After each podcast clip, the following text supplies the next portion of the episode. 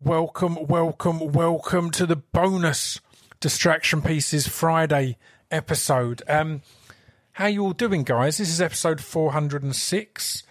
Um, I did this a few weeks back. I'll explain in case you missed the one I did a few weeks back. But um, I get asked a lot to get paid to do a thing called a feed drop, which is where an episode will pay you to put an episode of their podcast.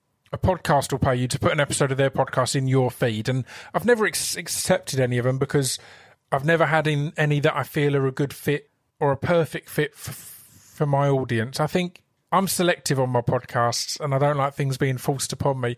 But I did think the feed drop's a really good good idea for broadening your listening range and all that kind of thing. So I thought I'm going to select some and not get paid for it.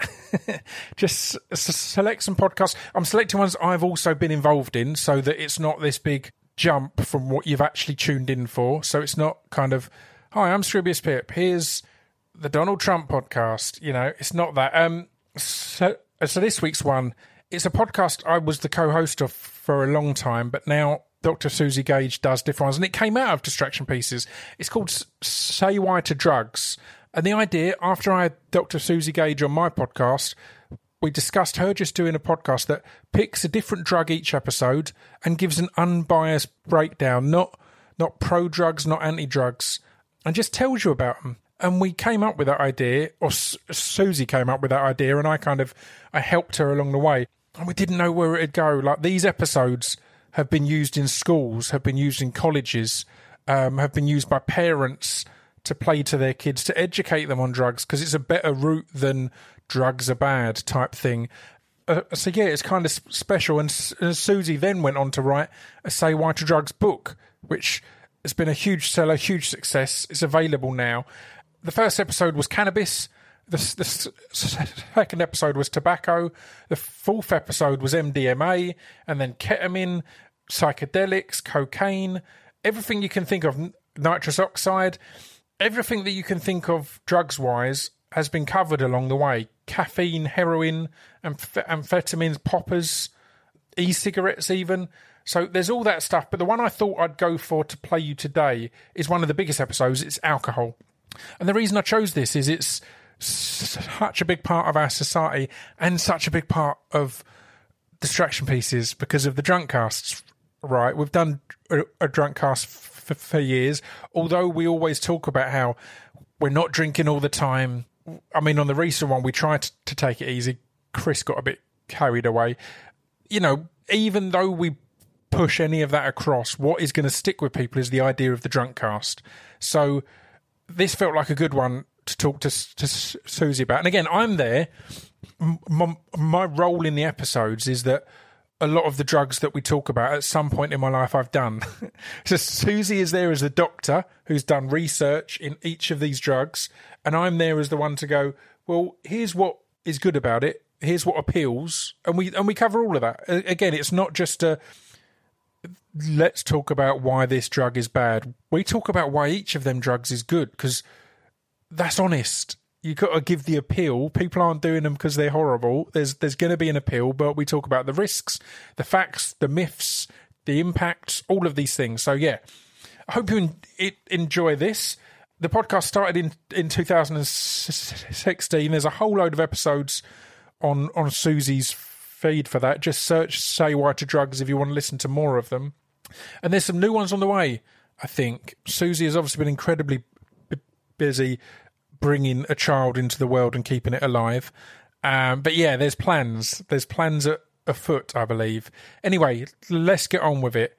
This is the feed drop of Say Why to Drugs, alcohol.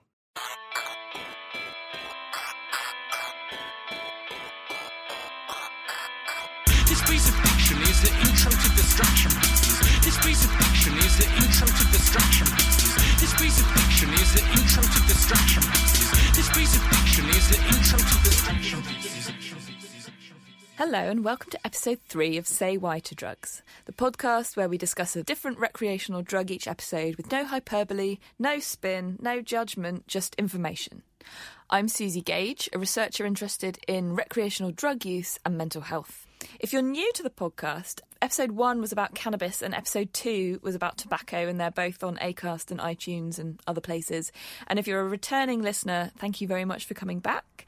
In this episode, Pip and I are talking about a substance that's by far the most commonly used substance, certainly in the UK. In fact, it's barely considered a drug at all. Even in academia, we often refer to drugs and alcohol as if alcohol doesn't fit in the former category. But alcoholic drinks, from absinthe to ouzo, do have psychoactive effects, and they're very much drugs. And today, Scroobius Pip and I say why to alcohol.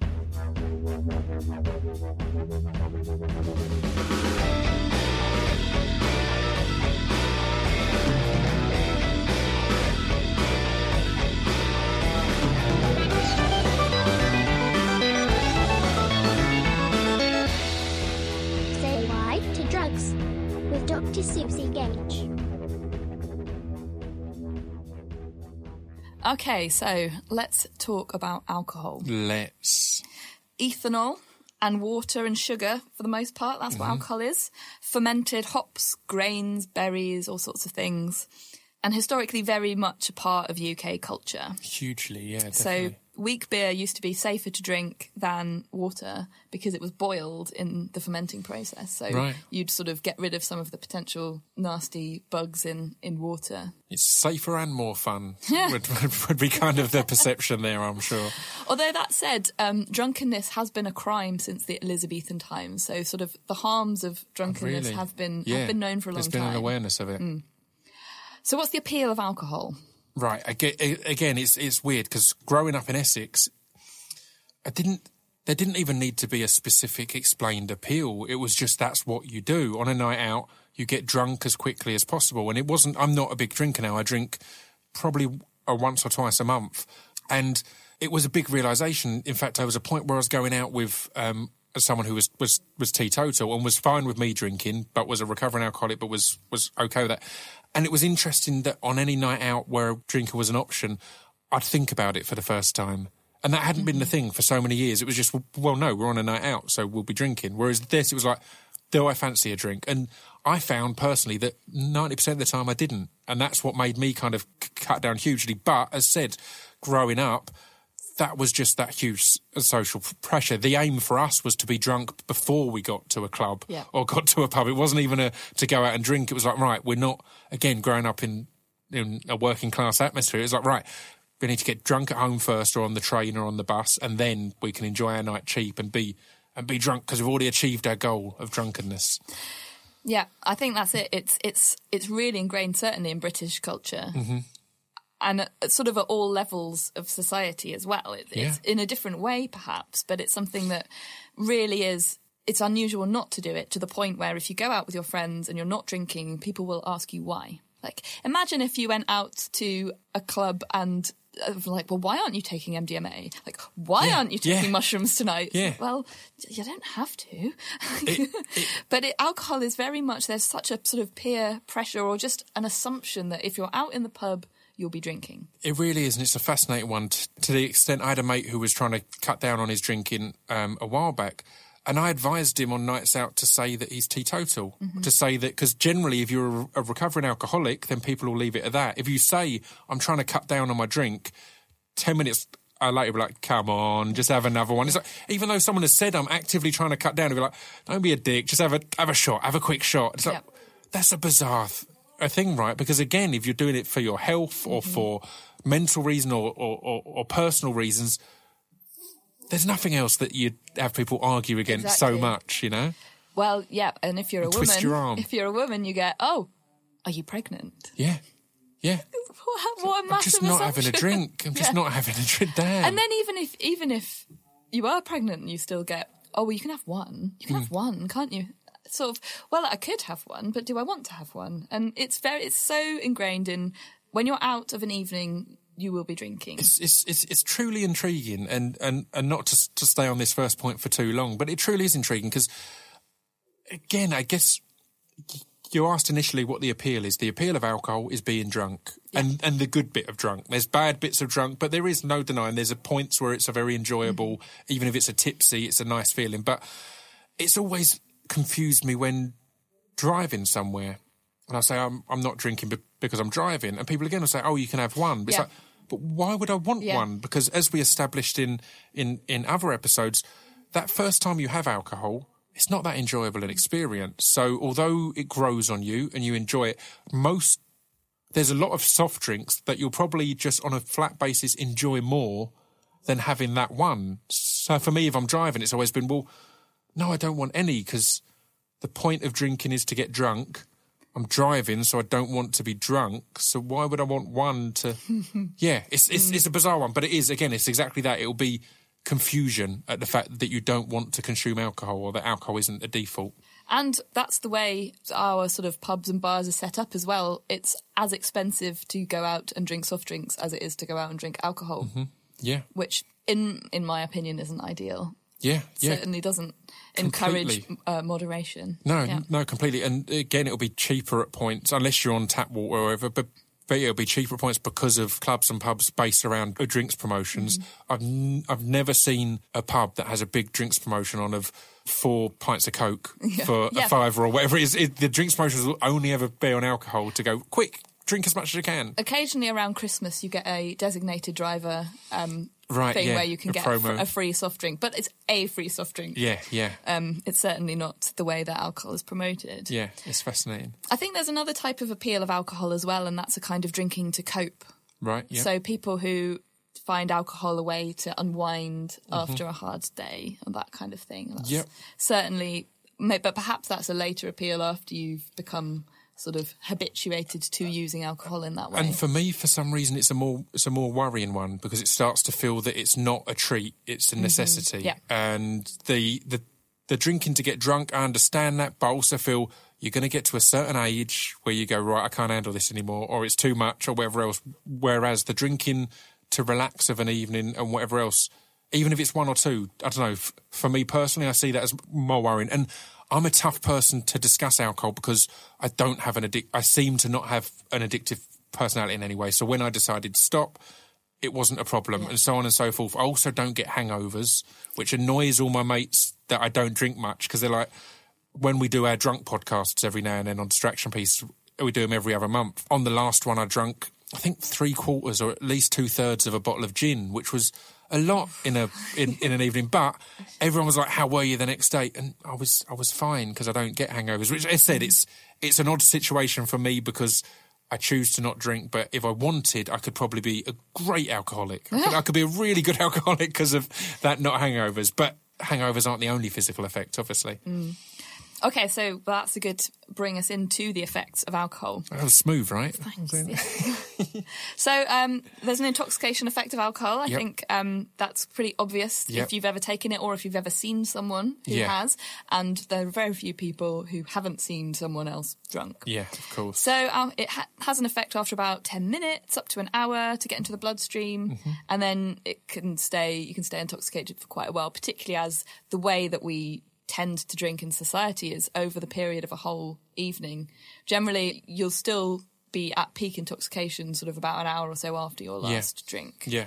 So this, And that's another f- a, a fascinating thing of the, of, of the culture is there's no, there's never a cut off. I've I, I- when I was drinking more, I'd regularly get to a point where I'm drunk as I want to be and switch over to soft drinks or switch over to something else, and that's an anomaly. Mm-hmm. That's the bizarrest thing. But again, that should be a more acceptable Yeah. thing, right? If there's anything that you're taking or consuming, if you feel you're at a good level, then that's probably where you should responsibly go. Right, that's enough. I don't want to be throwing up in an alleyway. I'm although this is where the effects of alcohol come into play because so at a low dose you feel relaxed your inhibitions are lowered it reduces feelings that you might have of social anxiety yeah.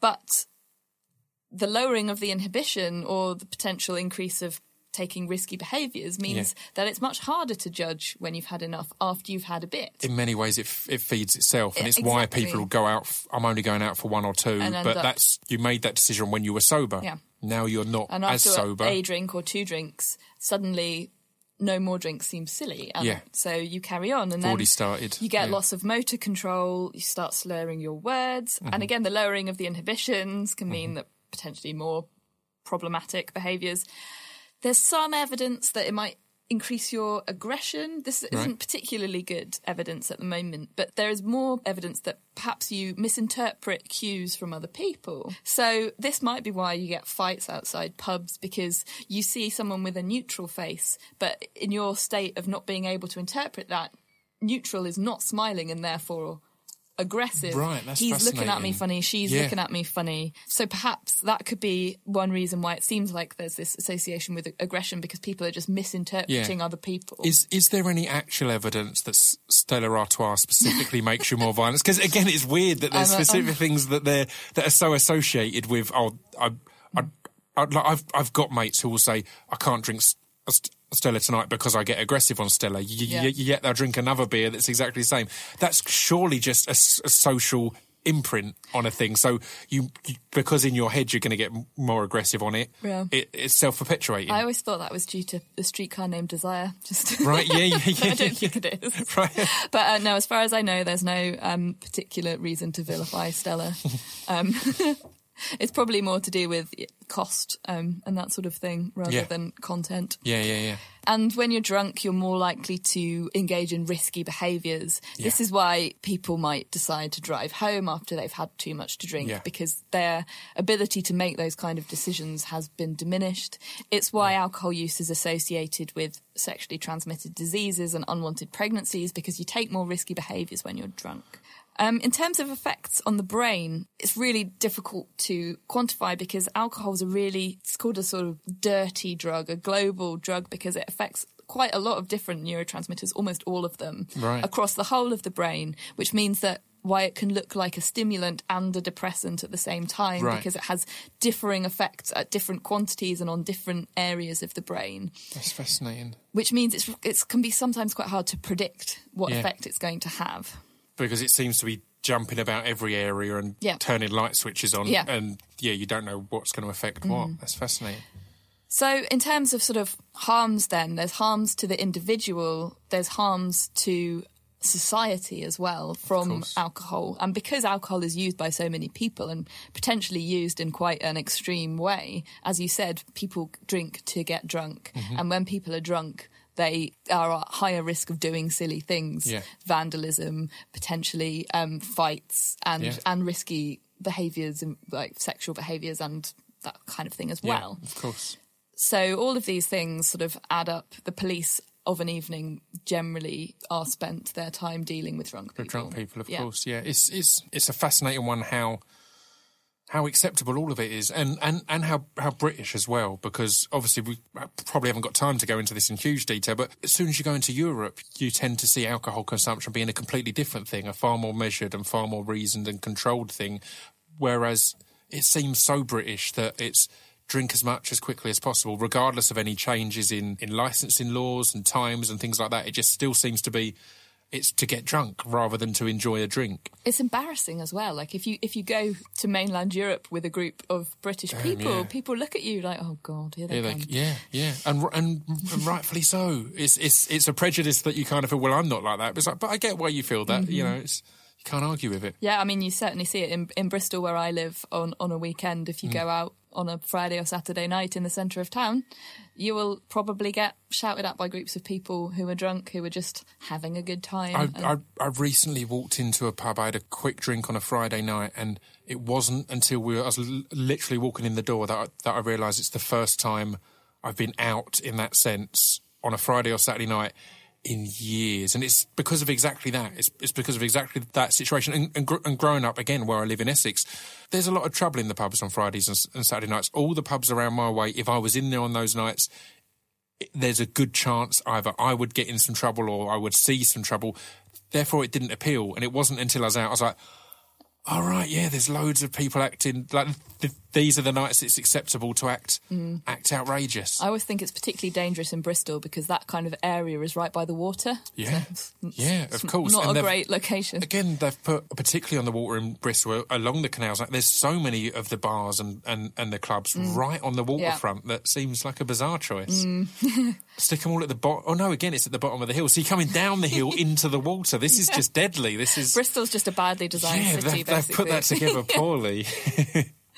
All right, so let's move on to the long term effects of Yes. alcohol. Alcohol addiction is certainly a problem.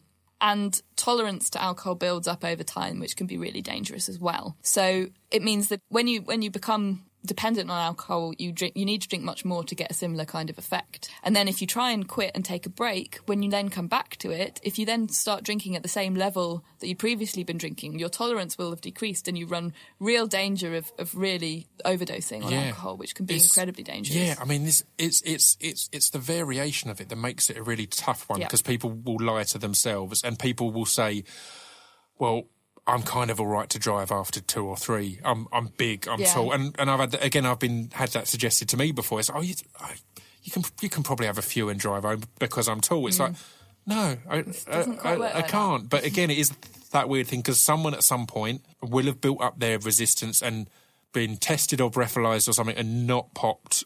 Do, do you know what I mean? When they're over what they would have thought they should have been, Mm. and it, yeah, it just builds all these myths because, as you said, it's so, it's so variable the, the risk there and the, yeah, Yeah. the susceptibility. But as well as that kind of that problem and there are physical withdrawal symptoms as well. You run the risk of seizures and, and this kind of thing as well. Heavy alcohol use over a long period of time is associated with a lot of physical health problems. I mean, we sure. probably know liver cirrhosis is a big problem because alcohol breaks down into acetaldehyde, um, which is really quite toxic, and it it breaks down and these these sort of it carries on breaking down and then eventually leaves the body, but your liver is under a lot of having to do all this breaking down of Yeah. the chemicals, so it's it's really dangerous to the liver. It's also been shown to to cause a number of cancers: There's liver cancer, breast Right. cancer, bowel cancer, mouth cancer, and throat cancer. And again, it's like smoking; it's this cancers where where the substance goes, well, and breast cancer as well, which seems to be associated with alcohol and tobacco. Now, it's not necessarily the same degree of harm as smoking is for lung cancer. So these cancers aren't as common, so it might raise the risk of cancer a little bit. Well, it might raise the risk of cancer quite a bit, but the underlying risk isn't very high. Or in Yeah. the case of breast cancer, where the underlying risk is a bit higher, it might raise the risk a bit more. But it is it is a, a potential problem as well. Yeah. that It's causally associated with these cancers, even if the overall risk isn't that high. It still is adding to your risk. It's an interesting one, and, and alcohol seems to be the only one that gets um, myths or propaganda on both sides in the media. That you'll often get. Turns out, new research says that a glass of red wine every night reduces your risk of this, and Oh, then we'll next time on it'll be this. in Yeah, yeah, yeah. We'll get into, onto all of them, but yeah. It's a fascinating one that it's weird that it's, it's one of the few that seems to get the positive myths as well as the negative or Well, I think that also has a lot to do with the way that it's used in our culture. yeah. It would be it would be really nice to believe that there was some benefit from a, a little bit of alcohol because it's something that we almost all of us do. Yeah. Uh, it's like again, it's weird. It's the two that seem to have it are alcohol and chocolate. They'll find a way to say chocolate, dark Mm-hmm. chocolate. It's good for you in this world. It's like that's just we're just choosing things that we enjoy and going. yeah. Here's why Yeah. you don't have to feel guilty about it. You know, Yeah, absolutely. silliness. Mental health, alcohol's associated with depression and anxiety, potential memory problems, increase in stress. And again, this comes with all the usual caveats of it's really hard to do this research because, well, for a start, it's very difficult to find people who don't drink to use as control groups Yeah. for these kind of studies. And we'll come on to that in myth busting in a second as well. But as I mentioned before as well, long term potential, or not necessarily long term effects, but risk of STDs and unwanted pregnancies is mm-hmm. also associated with it's an interesting one because it seems to be the one that has the highest mental and physical or impact on mental and physical. It Mm. seems a lot of the other drugs will either be heavily weighted in the mental area Yeah. and not much of a physical effect or vice versa. Mm-hmm. And this, but it seems to be one that's like, no, kind of as you said, how it's almost a dirty bomb in the brain that it activates so many areas. Yeah. It seems like that on all, on the whole body. It runs around everywhere going, like, what can I, I mess up essentially or, or, or what can I affect? I'm Yeah. not trying to. Try, again, it's weird because it sounds like of all of the episodes, uh, this is the one that we're hating on the drug the most. So, in some context, I need to add that I have like a, a bi-monthly drunk podcast where we drink. So it's not that it's that. It's just the fact is these podcasts where what we do is we talk about the actual facts there. Yeah. So if it feels like we're particularly hating on one substance, that's because of the actual facts. It's a tough one, you know. Yeah, I mean, my sort of philosophy on all of these things is do what you want, but don't kid yourself about Yeah. the risks. Know what the risks are Yeah. and know what it is there. And as long as you feel like you're informed, then that's all. That's all that you can be. Really, you Yeah. shouldn't. like hyperbole doesn't help anyone. No, but no. equally, pretending that alcohol is fine when it's not doesn't help anyone either. No, no. Speaking of which, myth busting. Yes. So, number one, red wine is good for you. Right. Yep. Hear that all the time. Yeah. So there's a particular chemical in red wine called resveratrol or resveratrol. And there have been some cell based studies that have suggested that this might potentially be beneficial in, Yeah. in terms of cancer. But as we've already said, alcohol causes six types of cancer. Yeah. So even if it turns out that this resveratrol could be a cancer treatment, that doesn't mean that red wine is. Because Yeah. for a start, you'd have to drink red wine in, in buckets to get the quantity that has been shown in these cell studies. Right. Of And course. it's not like That's it's not only you drink thing. it in buckets, but yeah, go. It's not the only thing in alcohol. So any net benefit from this substance will be reversed due to all the other things in alcohol that might be causing harm. You see, that's interesting because again, we're seeing a theme over all of these things that if you find a one thing that they can isolate and say is a positive thing, it's ignoring all the other Yeah. things in there that Yeah. are, are cancelling that out completely purely for an excuse to post an article that people can repost saying, I'll drink to that, and so on and so forth, as, as will happen with any of these studies that say they've found a small bit in red wine that Yeah. not killing you. Yeah. I mean, it would be lovely if it was true, but certainly the evidence at the moment really doesn't suggest that. Potentially, we might find out in the future that resveratrol is good, but even so, I think it's very unlikely that a glass of red wine a night will be will be Yeah. encouraged. And then the second myth, and this is more hotly debated, I think, is that those who drink a small amount are healthier than people who don't drink at all. And this is something that you hear quite a lot about certainly in terms of heart disease and stroke risk. Because when we do these kind of epidemiological studies, so we observe people, how much they choose to drink, and then look at their risk for various health outcomes, we get this weird shaped curve. It's called a J shaped curve. So it suggests that people who have no alcohol consumption have a higher risk of these things than people who have a very small amount of alcohol consumption. Right. And then the risk really, really increases with heavier use. Mm-hmm. And most people, certainly a lot of researchers, think that this is a weird statistical anomaly Right. because it's not. There's no sort of theoretical biological reason why this might be the Yeah. case, but there are plenty of reasons why there might be what we call confounding. So differences between people who don't drink and people who drink a little bit. Mm-hmm. So people who don't drink may have quit drinking because they were ill or alcoholic or various reasons they might have yeah, been former potential drinkers. not damage already done, but something wrong there that's that's forced them Yeah. to not drink. And you try and exclude those people, obviously, because they will definitely lead to that the- kind of yeah, a weird of picture. course. And that does reduce it a little bit, but still it looks like there's this protective effect. There are other differences between people who've chosen to never drink. Um, might have done so because of family history, for example. Yeah. Or potentially there are um, class differences as well. The people who drink a small amount are likely to be the most affluent people. Mm-hmm. They're likely to, the people who drink don't not drink at all, but don't drink really, really to excess. Yeah. Are likely to be the people who've had had it the easiest throughout their lives, Yeah, basically. yeah. And you can see why this might then make them look healthier than people who don't drink at all. Perhaps these people who don't drink at all can't afford to drink and Mm-hmm. therefore um, have had a difficult life throughout their life already. Yeah.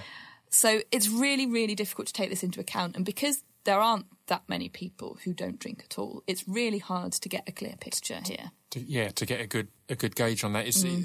it's an odd one because, as you said, there's so many influencing factors. The family history was an interesting one because you've said before that so much of these things can be genetic or in the genomes or whatever else. So therefore, this person could already be susceptible to illness that's that's related to these things, and that's why. Therefore, yeah, it kind of it cancels itself Yeah. out. And in fact, when people have tried to look at these data in using different methodologies, and one of these methodologies is to use genotype, so genetic risk, as a proxy. Instead of actually measuring alcohol use, you look at someone's genome and predict whether they're likely to have been an alcohol user or not. So it's like another way to kind of interrogate the data. And these findings have not shown this J-shaped curve. They've suggested alcohol at any level is likely Just- to increase yeah, risk of harm. increase. Yeah, yeah, yeah. And again, these these aren't perfect studies either. There are plenty of limitations to them. But the idea is you try and answer the same question in, in a variety of different methodologies. And if they all point in the same direction, then you've got a much stronger evidence there because they've all got limitations, but they've all got different limitations. Yeah. So this is something that's still being researched, and maybe it will be the case that a tiny amount of alcohol will reduce your risk of stroke, but this, you don't see these J-shaped curves in associations with cancer, for example. Yeah. So it's very, very difficult to unpick this. And this is something that came out when the alcohol guidelines changed a few months ago. Yeah. It's trying to take this J-shaped curve and there was a big mathematical model built by some researchers at Sheffield University and they actually included this potential protective effect in their modelling but they still found that for the vast majority of people alcohol at any level is harmful. I think they actually found that a tiny amount of alcohol in women over 60 might be beneficial. Yeah. But when you find these really weird subgroup patterns, like it looks like it's protective, but in a very small group of people, and particularly when these people are older, you start to really question sort of whether that means it's a true effect or, or an Yeah, I was going to say there's there's so much that could have affected that. Mm. Again, the older you are, the longer you've lived. Therefore, the more things that could be contributing to this Yeah. this factor. Yeah, and maybe just people have already died again. Yeah, So, yeah, all right, yeah, of course. So they're yeah. missing from those data. Yeah, So it's a difficult one to say whether it's a myth or not, but certainly there is some debate in academic circles, but I think the majority of researchers now think that it's not really safe at any and level. it's kind of safe to say that the illnesses that might have this J curve that could be right, it could be wrong. But there's loads of other illnesses, like I said, cancer and things like that. that mm. It's definitely and liver disease. de- yeah, and liver disease. That it's definitely there's no. It's definitely making it worse. So that small chance of reducing strokes, which is probably wrong, but you know, the, if it's Well, there, it's this. yeah. It's this Yeah. potential thing.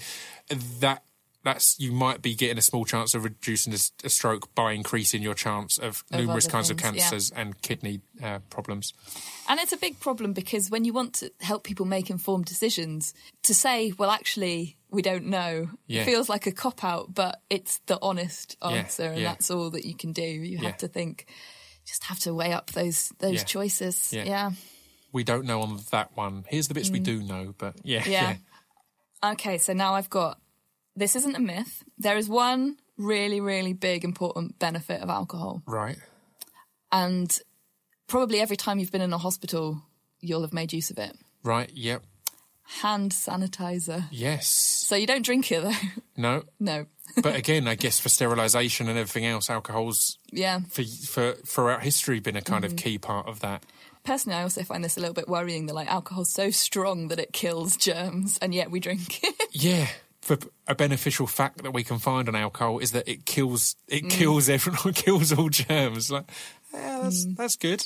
Although there's another potential benefit which I sort of mentioned in the introduction. and Mm-hmm. I'm not sure whether this is a kind of urban legend or whether it actually happened, but um, there's a guy called uh, John Snow. Not that John Snow, Mm-hmm. Or that or Jon that Snow. Jon Snow, not either Um, of those Jon Snows.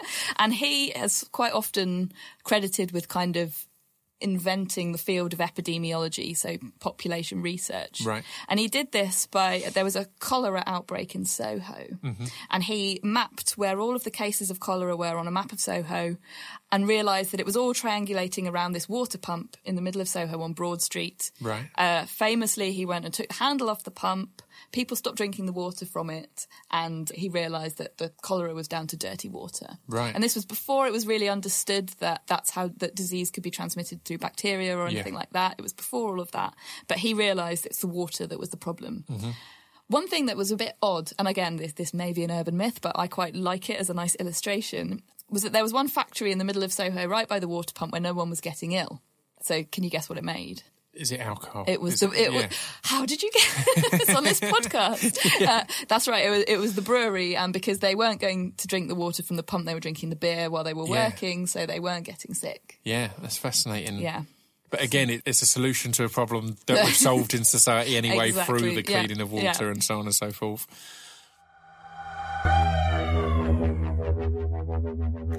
And that's it for Booze this week. Thanks again for listening, and please get in touch if you have any comments. I'm on Twitter at Soozaphone, S O O Z A P H O N E, rather than the instrument. And once again, if you're worried that you drink too much alcohol and you want to cut down or to quit, I've included some links on ACAST to places where you can get some help with that.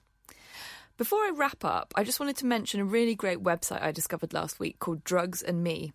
It's specifically about harm reduction. So if you're thinking about taking a drug for the first time or you want more information about how to take drugs in the safest possible way, bearing in mind there's always some risk, then it's an extremely useful website and it's really great. So um, I'd really recommend it. It's uh, drugsand.me. So that's the end of episode three. Do come back in two weeks' time when Pip and I will be talking about MDMA.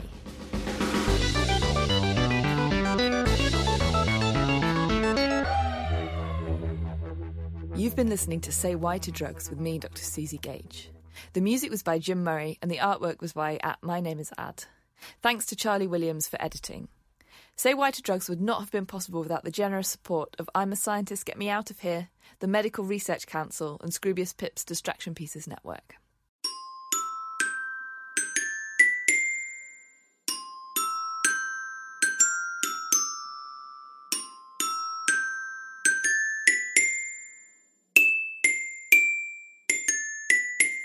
You've been listening to Scroobius Pip's Distraction Pieces. There we go. I hope you enjoyed that. I won't do a long outro. As said, if you did enjoy it, go and delve into Say Why to Drugs, the podcast. It's really good. There's really good d- discussions and education across all of it. So, yeah, it's a good binge. It's good to recommend to people. It's good to listen if you're thinking of doing drugs. It's good to pass on to kids to educate them about tr- tr- drugs because tr- drugs ain't going away. You know, and I think education is the best route rather than f- fear mongering or whatever else because that don't work. You know, in my opinion. Anyway, I'll be back on Wednesday with an amazing chat with Loki. It's going to blow your minds. Until then, stay sane and stay safe. Ta ta.